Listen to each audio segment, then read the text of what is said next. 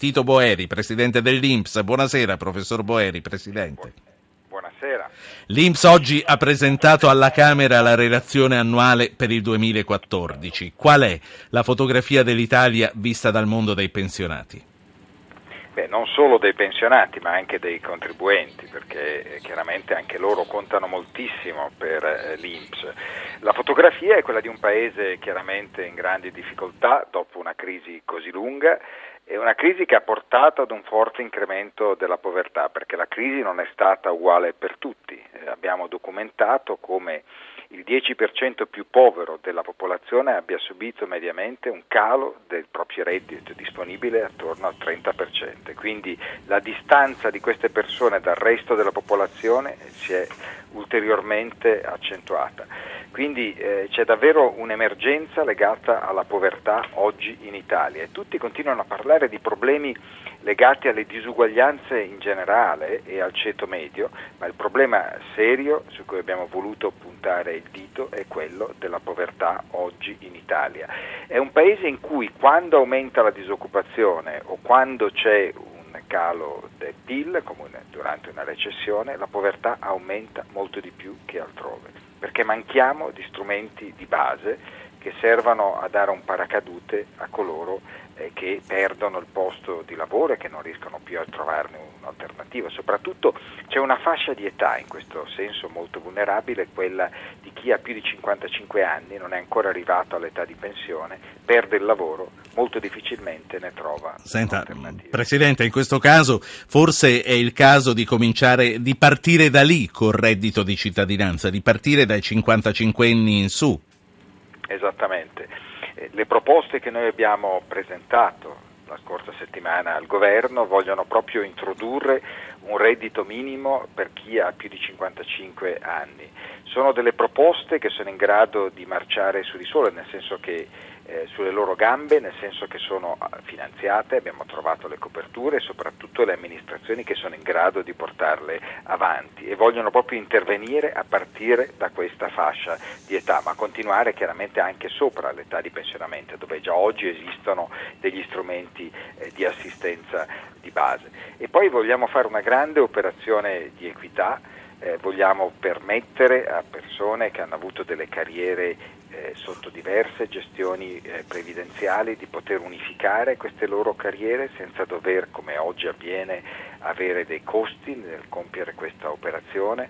Vogliamo ancora eh, cercare in qualche modo di garantire delle uscite più flessibili verso la previdenza utilizzando il principio del sistema eh, contributivo che è quello eh, di far sì che chi percepisce la pensione per più anni percepisca una pensione più bassa di chi invece la percepisce per un certo. numero di anni minore. Eh, mi permetta di aprire una parentesi, di dare un'ultim'ora. Eh, adesso sono in grado di dire che eh, Silvio Berlusconi e Walter Ravitola, in primo grado dal Tribunale di Napoli per la compravendita dei senatori, sono stati condannati entrambi a tre anni di reclusione per corruzione. Chiusa la parentesi e mh, mm, ne parliamo dopo, quindi invito gli ascoltatori che vogliano parlarne a prenotarsi per intervenire. Continuiamo a parlare con il presidente dell'Inps, Tito Boeri, per eh, saperne di più su quali sono le proposte che l'Inps fa per rimettere mano alle pensioni.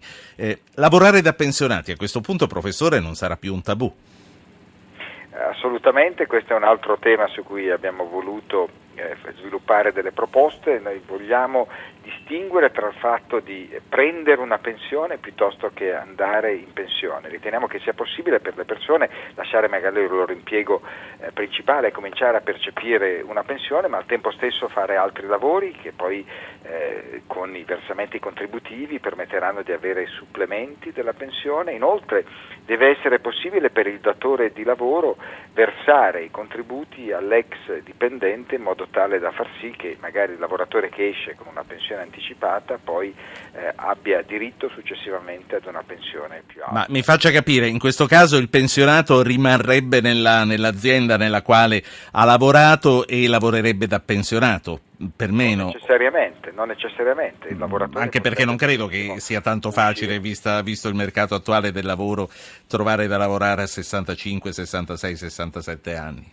Certamente, no, quello che può avvenire, ci sono due cose che possono avvenire. La prima è che il lavoratore arriva all'età in cui potrebbe prendere la pensione anticipata, però bisogna avere degli importi di pensione abbastanza elevati per poter uscire e quindi si chiede al datore di lavoro di eh, finanziare eh, la pensione, di versare i contributi all'Inps in modo tale da portare il lavoratore nella condizione di poter poi uscire verso la pensione di anzianità.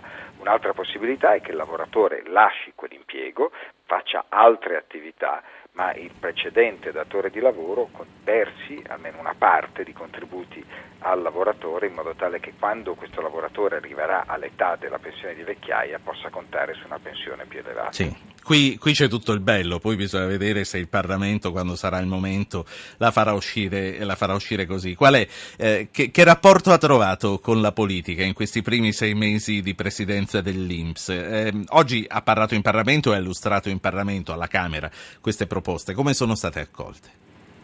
Beh, devo dire che c'è sicuramente interesse eh, ho dovuto sottolineare nel parlare in Parlamento anche il fatto che c'è un problema di trasparenza del Parlamento che spero verrà al più presto affrontato e riguarda la questione dei vitalizi dei parlamentari, eh, perché i vitalizi dei parlamentari sono delle vere e proprie pensioni che sono in gran parte state sottratte alle riforme pensionistiche degli ultimi 25 anni. Ritengo, l'ho chiesto oggi in Parlamento, eh, che sia importante che sia Camera che Senato eh, dicano quali sono state le regole sulla base delle quali sono stati assegnati questi vitalizi in passato e soprattutto quali contributi siano stati chiesti ai parlamentari che poi hanno ricevuto questi vitalizi. È fondamentale per poter valutare le differenze di trattamento che sono state concesse a loro rispetto ad altre. Senta, si parla di tantissimi soldi, però credo che sia bene precisare a chi ci ascolta che i vitalizi da, da, qualche anno non ci sono più per i parlamentari, quindi si parla di un, di un numero altissimo di parlamentari che li hanno maturati e diventano vitalizi acquisiti, diciamo, però va, va precisato che eh, da, da, quando? Dal, da metà degli anni 2000 non sono stati aboliti, comunque non ci sono più oggi. No, i vitalizi ci sono ancora, non solo, ma ci sono Ma per i nuovi parlamentari, perché è stato eletto anche nel 2013? Adesso chiaramente sono state cambiate le regole, non c'è dubbio, ma il problema è ricostruire tutte le regole, l'evoluzione delle regole nel dopoguerra, è molto importante perché in base a quello noi capiamo quanto è stato versato. Nell'operazione trasparenza che abbiamo avviato sul sito dell'Inps abbiamo proprio mostrato il rapporto tra le pensioni che diverse categorie di lavoratori stanno ricevendo e quello che hanno versato durante l'intero arco della vita lavorativa.